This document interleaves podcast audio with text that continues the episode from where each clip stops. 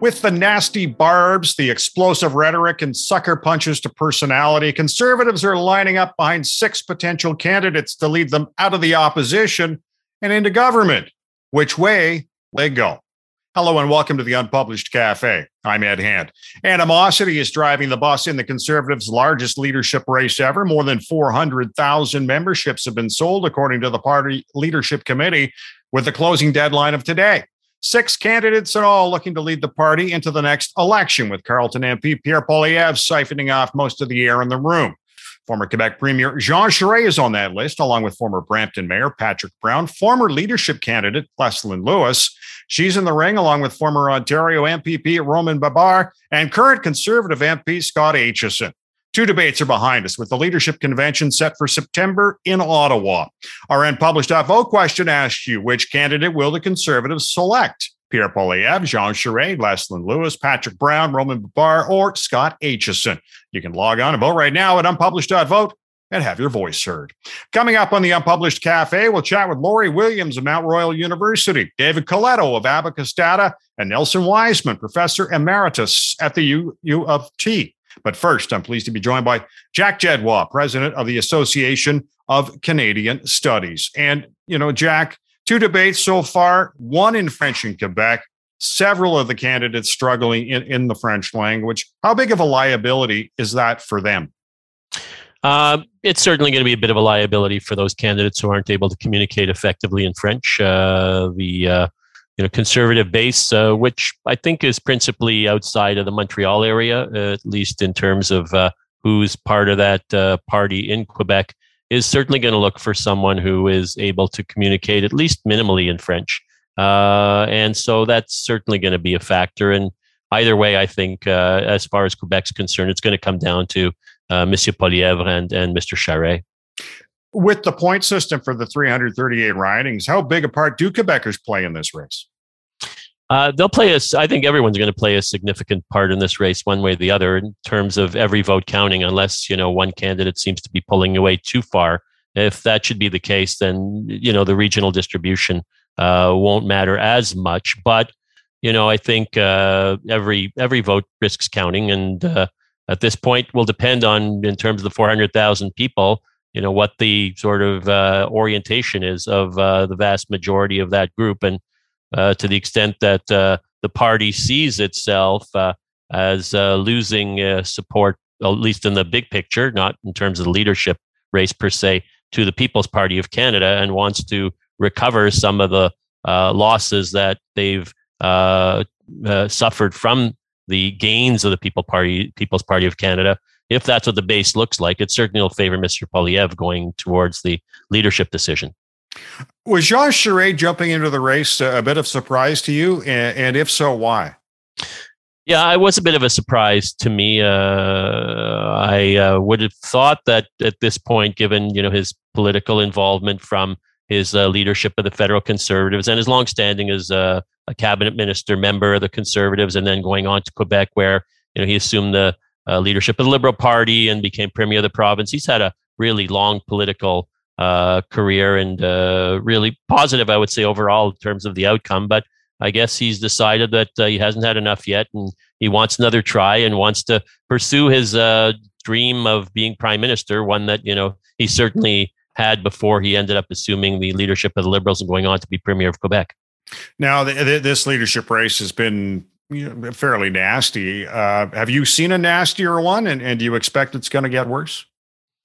Um, I suspect. Well, I've I've seen nastier campaigns before. Uh, you know, uh, they're uh, uh, they're. I mean, in Canada, you know, we are known for being more polite, but you know, we are uh, seeing more of that populist effect, and we see those very nasty campaigns south of our border. And clearly, there's some, I think, resemblance in terms of that type of nasty campaign uh, in terms of what we're seeing here. And the conservatives, uh, uh, by and large, and especially those on the more right wing side of the conservative party, do have a bit of affinity for the type of politics you see in the US. So I wouldn't be surprised that we see some of the same slugfest that we hmm. see in the US uh, replicated here in the conservative campaign. And we've seen a bit of it already in those first two leadership debates and the and the fallout after those debates in terms of uh, what's being said. Uh, you know, Mr. Poilievre uh, doesn't seem to say as much in the aftermath of those debates. It's uh, Mr. Charest, who's clearly uh, right now uh, uh, needing to do a lot of catch up, uh, is is probably going to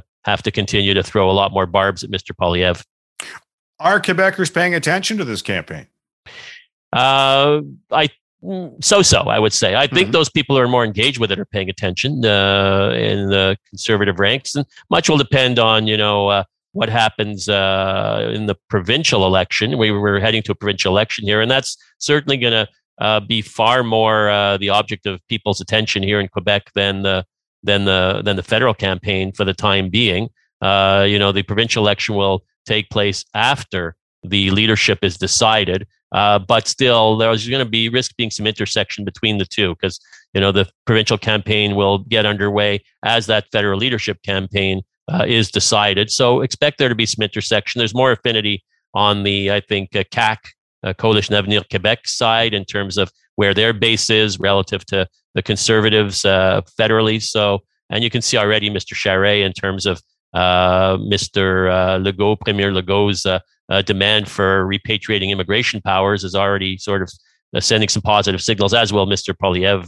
Uh, has, if he hasn't done so already, do much the same. So uh, I would suspect that you know that will certainly create a bit of that intersection, uh, intersectional interest, if you like, between the provincial election campaign and the federal leadership campaign. Jack, I want to thank you for joining us. No problem, Ed. My pleasure. You have a good weekend. Jack Jedwab is the president of the Association of Canadian Studies. At this point in the leadership race, Pierre Poilievre is the frontrunner by a large margin. His campaign has been unique with his firebrand rhetoric about gatekeepers, elites, and freedom. Nelson Wiseman is professor emeritus in the Department of Pol- Political Science at the University of Toronto, and he joins us now. And Nelson, when you look at the candidates, is there enough variety in ideas, or is this just driven by personality?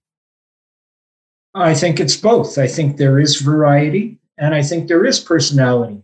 I mean, in terms of uh, variety, the differences between uh, Jean Charest and let us say Scott Aitchison on one side and Pierre Poilievre on the other are quite dramatic. And in fact, a lot of the differences between Patrick Brown and Poilievre are different, and certainly between Charest and Leslyn Lewis.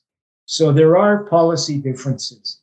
When it comes to personalities, there are great differences there too in terms of their style and uh, the way they relate to each other. We've had uh, pointed personal attacks fiery verbal exchanges, uh, charges of hypocrisy, of law breaking, of illegal activity. You know, that isn't in the older tradition of Canadian uh, uh, politics and certainly not in leadership races. Do the conservatives run the risk of alienating voters, though, with all the vitriol in, in this campaign? Uh, voters have a very short attention span. Mm-hmm. So whoever becomes the leader, I think if and when we get to an election, which may not happen for another three years, uh, nobody will be talking about this. Uh, but voters are getting impressions now of the uh, candidates, especially Poilievre, because he's the front runner. And uh, so he's getting a lot of ink, a lot of face time in media, and he's been in parliament uh, which is what we can't say about Patrick Brown or Jean Charest. Uh, Jean Charest is known to an older generation of Canadians.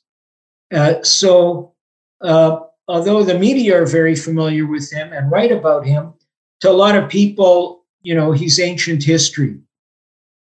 And is that a help or a hindrance for him? Well, it, it, it can be either. Hmm. In this case, because remember, when we're talking about voters, we're only talking about uh, select members of the Conservative Party who who are who are eligible to vote. Uh, and I believe the, the culture and the membership of the Conservative Party has shifted ideologically in uh, Poilievre's direction. Remember, uh, Charest was leader of the old Progressive Conservative Party. It doesn't exist anymore because although we like to think that it, it merged with the Canadian Alliance and and Poilievre comes out of that tradition. It was actually acquired by the Reform Party and the Canadian Alliance. And, and that's where the, the, the culture is. Also, because of the dynamic that developed around the pandemic, specifically vaccination, which has become a polarizing issue in the uh, leadership race, as it was in last year's federal election. And Charest is clearly on one side, and uh, Poilievre and, and, others like Leslyn Lewis and, and Baber are on the other side. You, you brought up Scott Aitchison a little while ago, and I found it a little surprising. He jumped in, and and his first his first priority, I remember mentioning, was talking about Quebec and, and Bill ninety six. Did you find that a bit of a strange strange look? Well, what I found strange is that I agree with you. His throwing his hat into the ring. I didn't think he'd be able to raise the money, just as a number of other prospective candidates uh, weren't able to. Uh, I don't have a, a, strong sense of him. I mean, he seems uh, very reasonable and uh, uh, wants to stress unity of the party. With respect to Bill 96, uh, this bill doesn't have the same traction, I believe, in the rest of Canada outside of Quebec as Bill 21 does, which deals with religious symbols worn by public officials, because that's seen as a matter of freedom of religion. In the case of language, uh, I believe a lot of English Canadians have already, in many ways, dissociated themselves and or resigned themselves to the politics of Quebec and they recognize that this is simply catering uh, to nationalist impulse, which is, uh, shall I say, paranoid about the status mm-hmm. of French in Quebec. Mm-hmm. You know, from what we've seen so far in this campaign, how, how is it different from, say, the previous one, uh, Erin O'Toole and, and Bernier, or even going back, Brian Mulroney when he upended Joe Clark? Um, every every uh, leadership race is distinct. It's unique. History moves on. It's constantly moving, so that the uh, the goalposts change, and also most importantly, the context is completely different. So, talking about the Mulroney Clark uh, contest is to talk about a party that doesn't exist anymore, the old Progressive Conservative Party and and it came uh, it, it completely different. It's much easier to compare what's going on now to what happened with Erin O'Toole's election and Andrew Scheer's election because they've all happened in the recent past. So the big division, if I recall, between O'Toole and Bernier was over supply management, which is really why O'Toole won. Because although Bernier was from Quebec, where supply management has, well, I think it's got the largest proportion of farmers, at least dairy farmers. Uh, they rallied to, they joined O'Toole, O'Toole's campaign, and that defeated Bernier. That was the division there. It was before the pandemic, before, but it also led to the creation of the People's Party.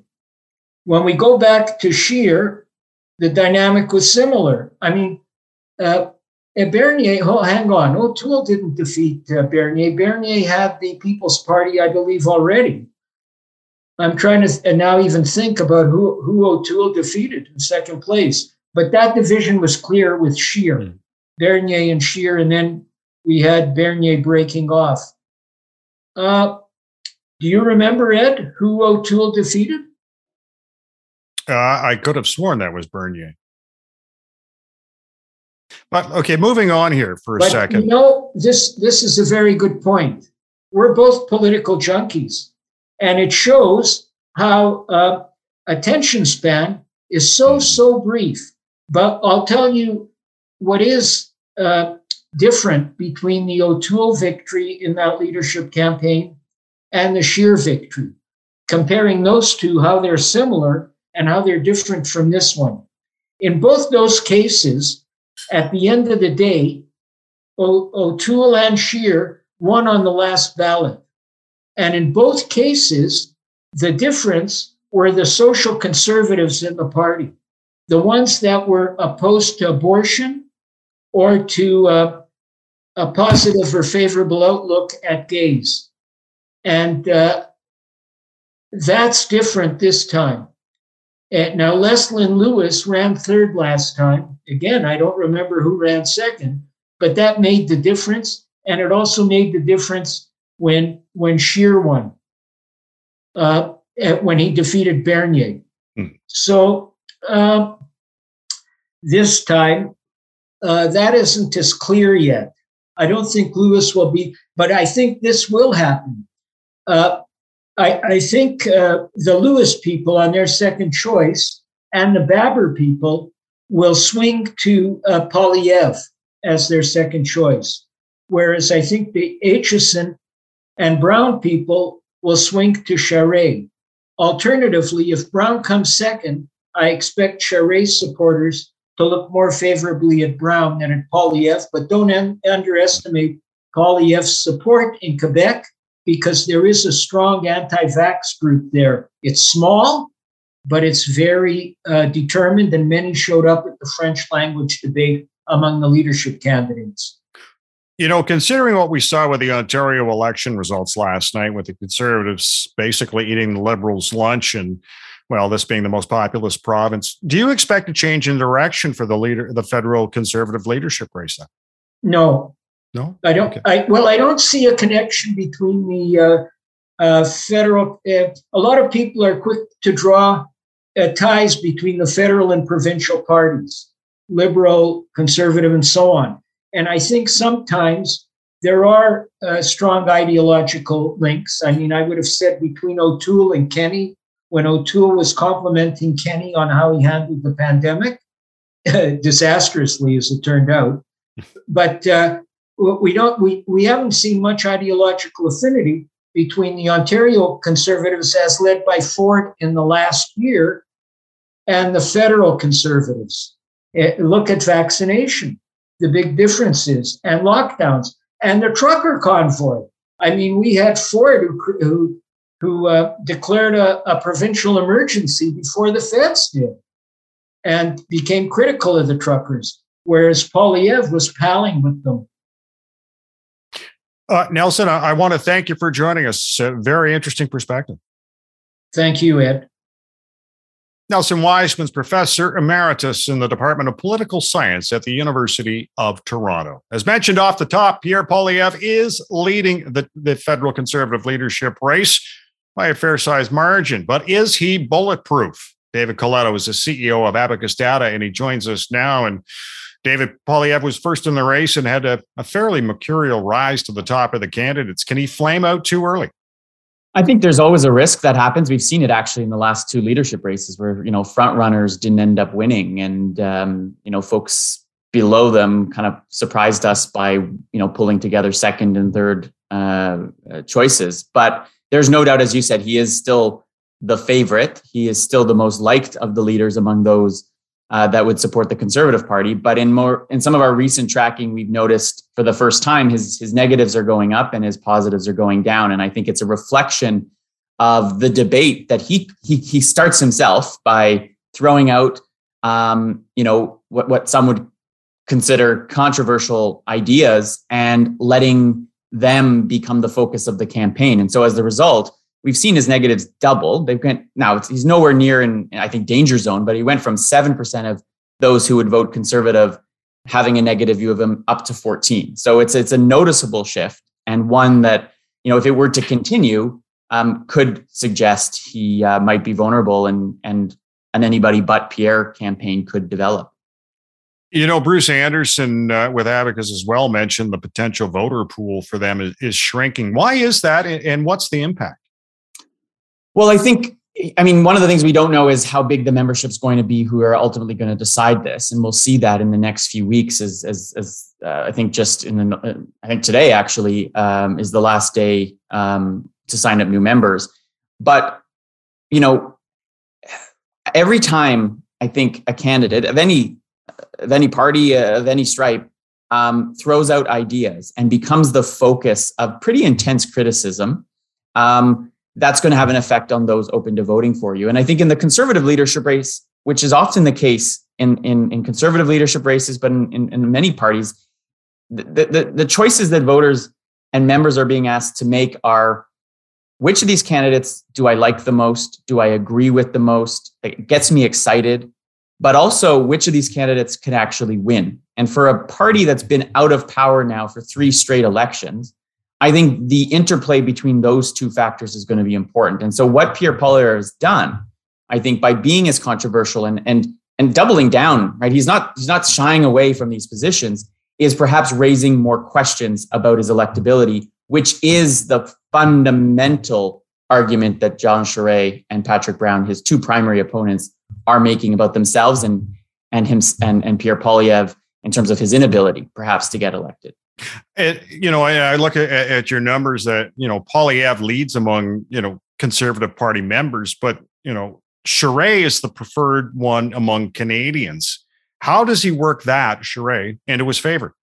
Well, it's a hard one, and I think he's been trying to because that the, the, despite the fact that Pierre Poilievre has seen his negatives go up, Jean Charest remains the least popular of the candidates running among conservative supporters. Um, about a quarter of them say, I don't have a favorable view of him, I have a negative view. And so his challenge remains convincing people who might otherwise not like him, not see them, see him as one of them, right? Um, convincing them not only should they maybe plug their nose and vote for him, but that because he can win an election and and and trying to rebalance the scale in terms of that being the most important factor right? So i do still think Charest has a very challenging road to win the leadership in part because so many of of the conservative base and i suspect among conservative members it's even more so um, don't view him uh, favorably and, and i think there's a lot of sus you know they view him sus they're, suspect that he may not be one of them um, as pierre poilievre himself has tried to, to, to paint, you know, that liberal uh, logo all over Mr. Charest and, and, reminding people that he was the liberal premier of Quebec. He, he, he's not one of them, but you know that sort of shows division in, in, in a sense, right? And and you know Pierre Poilievre isn't one of them to the other side. So how does this party work it out? That's the big question, right? Mm-hmm. Is I have never seen as divisive an internal party debate as the one we've seen over the last few months. Um, you know, these candidates have called themselves names, unqualified to be, you know, an MP, let alone the leader of a party or prime minister, right? And so they've undermined each other so much that you can't imagine. I don't think you can imagine Mr. Poilievre and Mr. Charest sitting in the same caucus working closely together. And that's that that suggests to me that might extend to those that support them and those either in caucus or in otherwise. So I think whoever wins this leadership, and it's still, I think, likely to be Mr. Poilievre, the question then becomes can he bring the party together? Can you unify it? Because what we've seen over the last five, well, more, eight years, basically, is a divided conservative party who, who hasn't been able to keep a leader for very long. And, and those internal battles continue to be its, its, its primary Achilles heel. And initial indications are that it's it's not going away and this leadership race is making it worse not better when when you figure ed fast resigned uh, because he wasn't well, keen on a lot of Poilievre policies uh, I, I don't see how somebody who's a, a little bit moderate on, on, on the conservative side sort of sidling up to Poilievre after the fact. How, well, how I, I, agree. I think I think yeah. it. You know, people will remember how they were treated um, during these these days, and someone with Mr. Fast's experience. He was a cabinet minister. He was finance critic, just as you said to a few days ago. To feel so compelled and so you know uh, uh, treated so poorly by somebody who's likely to become the leader of his party um, suggests that you may have some incumbents who decide not to run again or who choose not to sit. I think you know I'm speculating too much mm. here, but you, I think given the animosity in this race, um, you, would have to expect there's going to be hard feelings, and those hard feelings are going to be hard to overcome um, in a short period of time. Uh, David, I want to thank you for joining us. Always a pleasure, Ed. Take care. David Coletto is the CEO of Abacus Data. The federal conservative leadership campaign has a fair amount of road ahead and the potential for a candidate to hit the ditch before the finish line. Lori Williams is an associate professor in the Department of Economics, Justice, and Policy Studies at Mount Royal University, and she joins us now. And Lori, which candidate, in your view, benefits from the length of this campaign? The, uh, Pierre uh, Poilievre clearly has, uh, just because he got out in front and started campaigning from the beginning, has a lot more sort of momentum going into this race. The others have been playing catch up. Uh, that said, though, the other candidates, given that there's a fairly long campaign to, to make up that difference, but unfortunately, they're going to try to do it over the summer, and that, that could be quite tricky. So, so we've got the deadline for for um, actually becoming a member um, is is now passed or passing, and and so is now is trying to appeal to the folks that are already on those lists. Uh, how much do you think this campaign is going to define the Conservative Party? Well, it looks like a fight for what the Conservative Party of Canada is, and and there are very different visions being put forward here between those frontrunners, Pierre Poilievre and Jean Charest. Uh, it's very interesting that Poilievre is is clearly campaigning uh, to the right in many ways in a populist campaign, uh, opposed to vaccinations, raising questions about institutions and elites and so forth. Um, and Jean Charest is pointing to the dangers associated with that.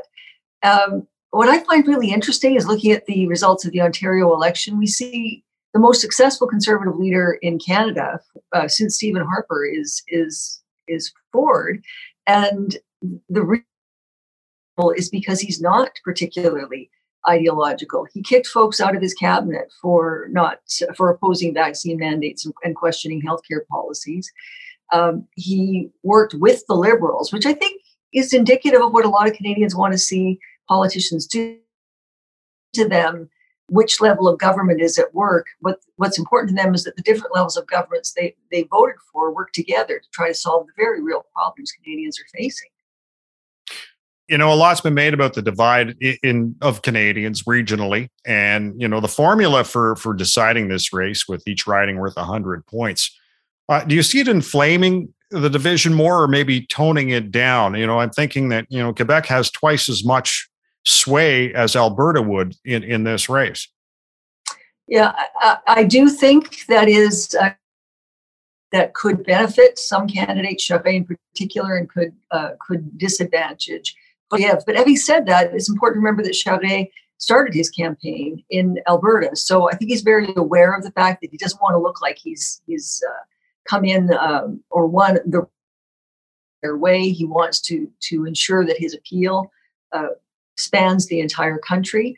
Um, and the reality is, in Canada, the the vast majority of the population is in central Canada, and those votes are going to affect who becomes leader, who becomes prime minister policies are pursued. And we've seen, you know, several leaders come out of Alberta who've had to govern for the entire country when they were prime minister. And that's just a reality of Canadian politics.